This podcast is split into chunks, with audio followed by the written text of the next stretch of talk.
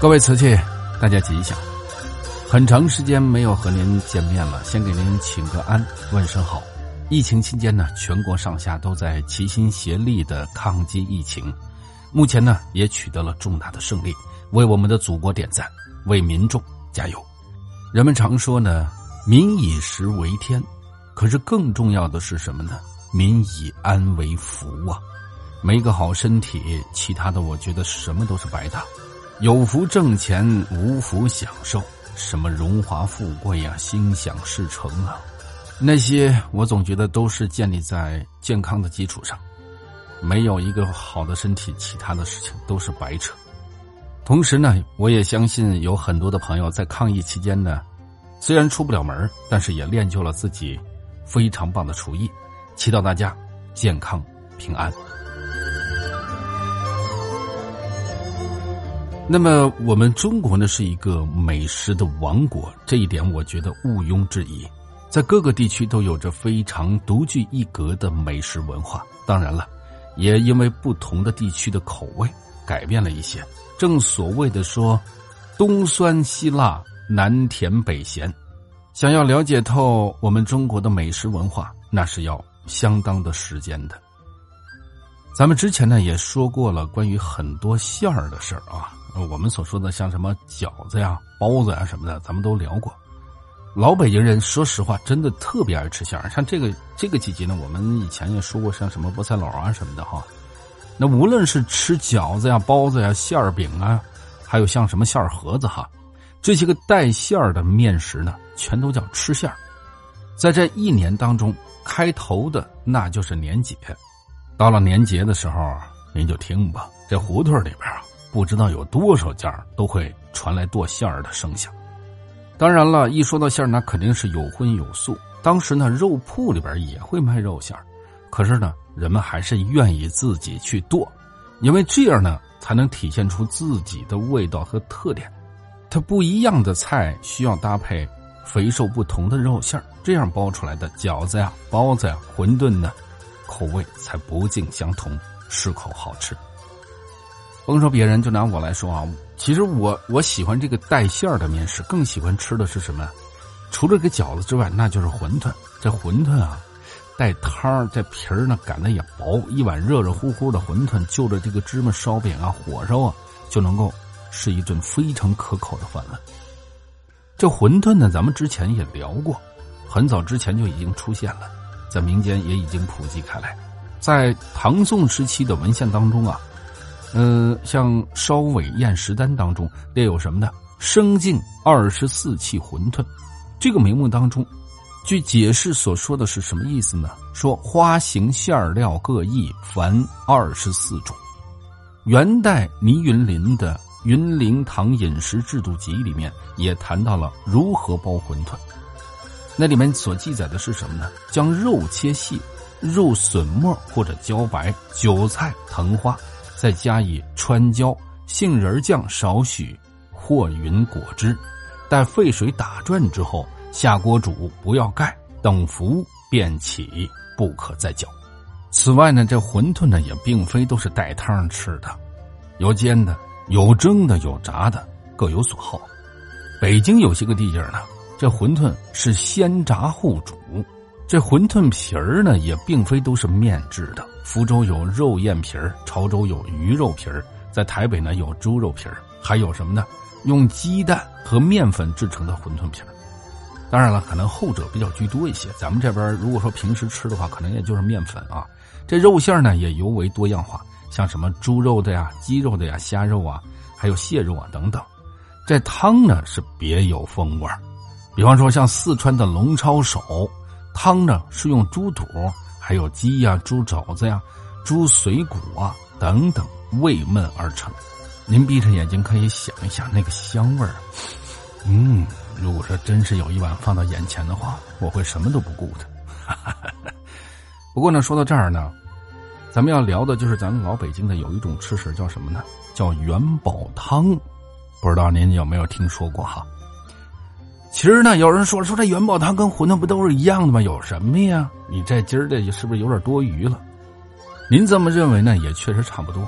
这元宝汤呢，跟馄饨也确实是差不离的吃食，只不过呢，这元宝和馄饨相比的话，这元宝要个儿大一些，这中间鼓两边翘，更像是元宝。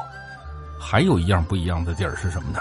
馅儿多是素的，像什么胡萝卜呀、什么干菜呀、什么油饼啊、面筋呢、扁豆啊、韭菜啊等等，全都用香油给调了做馅儿的。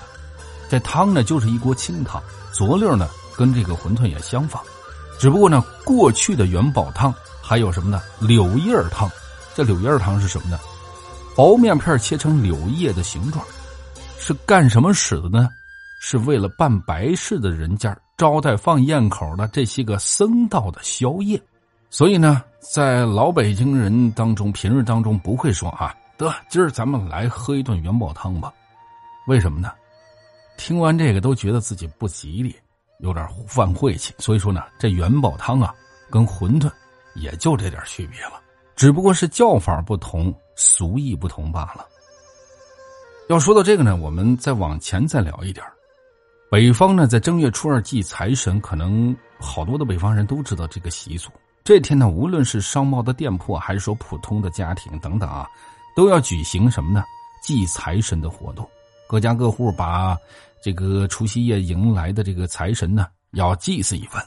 实际上，这个事儿就不用再说了哈，都是买一些个这个粗糙的印刷品，要给它焚化了的事儿。具体说，您有什么心愿，这是您自己的事儿。在初二这天的中午呢，要吃这个元宝汤。在当天呢，吃这个的寓意是什么呢？招财进宝，取财源如汤水滚滚而来的意思。在老北京的日常生活当中啊，年头的时候，那肯定是要有各大庙会。这庙会上卖吃食的，摊色啊、捧伞啊等等，都是相连相接的。有卖包子的，有卖烫面饺的。有卖烧饼的，有卖油条的，有卖精米粥的，有肉片打卤、豆腐脑，还有什么煎灌肠、豆汁面茶，还有各式各样的吃食。白塔寺庙会上呢，就有这么一份馄饨挑子。这个挑主呢是一个老头啊，戴着一副大圆眼镜身穿蓝布大褂、白布围裙，说话呢慢条斯理的，再加上有点罗锅。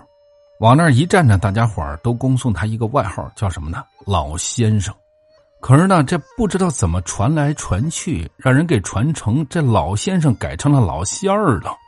这老仙儿这个名儿呢，叫开了之后就再也没有改回来。这老仙儿的馄饨包的那叫一好啊，这馅儿是纯肉的，机智快腻；汤啊是鸡架子排骨煨的白汤，鲜香不腻。而且这汤锅边上啊。还摆着一溜小罐啊、小坛啊什么的，里边装的什么佐料啊？只不过在他的灯掐一桌西抓一点当中，一碗热气腾腾的馄饨就递了过来。哎呦，香醇无比！那个馄饨算是庙会食肆的一绝。在当年呢，逛白塔寺，很多人都惦记老仙的馄饨摊上，美美的能喝上一碗馄饨，不然的话，算是白逛喽。还有的馄饨挑子呢，甭说别地儿啊，就拿我们家住的比较近的地儿，拿前门那块来说，是专门给那些个夜晚当白天的人做服务的。大家可能都知道，我们前阵呢也都聊过前门外的八大胡同，什么花柳街巷啊，嫖客们都是打茶围、喝花酒的地界有的呢折腾到半宿的时候，饿了补充点体力呗，叫点馄饨夜宵，这是平常平常又平常的事儿。不过呢，这八大胡同那可是高档的红灯区，有别于什么进门岛的三等下处。这嫖客们呢，有高官，有富商，有官二代，有富二代，也有像蔡锷将军那样威震一方的军阀。对于这些个有权有势又懂得讲究的阔大爷，把握口味又有别于宅门的主顾。并且呢，这班子里的姑娘呢，也有北地的胭脂，也有南国的佳丽。要想能够做得到众口调和，还真的是一个不小的学问。可是呢，就有这么一位常年在这秦楼楚馆摆馄饨挑子的主，因为什么呢？这主啊比较有心机，无能如是啊。这人还有一个特点是什么呢？一只眼睛是玻璃花，人送外号“一盏灯”。一盏灯这包的这个馄饨呢。这馅儿呢，从来就没有大油大肉，就连葱花啊、韭菜啊、虾皮呀、香菜啊、紫菜啊、酱油等等这些个东西全都不用。它的馄饨是什么？这汤是一鸡一鸭吊出来的高汤，皮儿呢是拿鸡蛋清揉的面，这馅儿呢是拿鲜虾肉、鸡脯肉剁的肉泥，再调上点姜汁盐就可以了。这样的馄饨煮出来是柔白爽脆，鲜香的汤面之上再撒上一撮翠绿的黄瓜丝儿。有人说了，那那不都是用香菜点缀吗？还这味儿还不一样。嘿嘿，人家就放黄瓜丝儿，这是人家的特色。一碗馄饨，色香味透着鲜美，让人食欲大动啊。于是呢，一盏灯这颇有点广味的馄饨，在前门外呢长盛不衰了好几年。后来呢，他开了一家小吃店，专门卖他的鸡汤馄饨。听说呢，买卖也非常的不错。说到了前门，咱们再聊到西直门那边啊。西直门关厢呢有一个大酒缸。这大酒缸咱们以前也聊过，就是小酒馆。这老掌柜呢，买卖比较实诚，这酒里呢从来不掺水，也不下红矾，这鸽子粪。当然了，在当时呢，为什么说这两样东西呢？是为了增加浓度和气味，蒙人家赚钱的。爱泡大酒缸的这主呢，全都喜欢到他这儿叫上两脚酒，悠哉悠哉的得咂摸咂摸，解个闷儿什么的。因为这酒客呢不断。这门口卖吃食的摊子呢，也就很多。当酒客们酒足饭饱之后，叫一碗羊杂汤，或者说呢馄饨，这溜溜缝那是常事羊杂汤呢，跟馄饨全都是带汤吃的，也叫喝一碗馄饨，喝一碗羊杂，对吧？大酒缸门外呢，有一份馄饨挑子，这挑主的脑袋永远是剃得锃亮，大家伙全都管他叫什么呢？叫和尚。这真名倒没有人去提及了。和尚的馄饨，这汤就是一碗清汤，可是这佐料呢特别的全，什么冬菜呀、紫菜呀、虾米皮呀、粉丝啊、三合油啊，还有辣椒油啊、香菜末什么的，应有尽有。喝上那么一大碗馄饨，差不离饭量的人呢，也能够闹一个水饱了。嘿嘿。咱们聊了这么多呢，都是咱们北京的好多的什么俗人凡事啊，但是呢，那是真正的百姓生活，是最接地气的人间烟火。这俗啊，人们常说，叫什么叫人骨之声？汉朝地理志当中说的好，叫好恶取舍，动静无常，谓之俗。约定成俗，俗是人之常情，是易经当中的。百姓日用而不知，是管子里的治乱之所生，得之之所在。就像我们刚才所说的元宝汤和馄饨的区别，在文化复兴的今天呢，传统的民俗正在渐渐的复苏，沉积千年的文化呢，也会焕发出它一人的光彩。好的，各位朋友，不要忘记，这里是哭音小镇带给您的知味老京城，我们回头聊。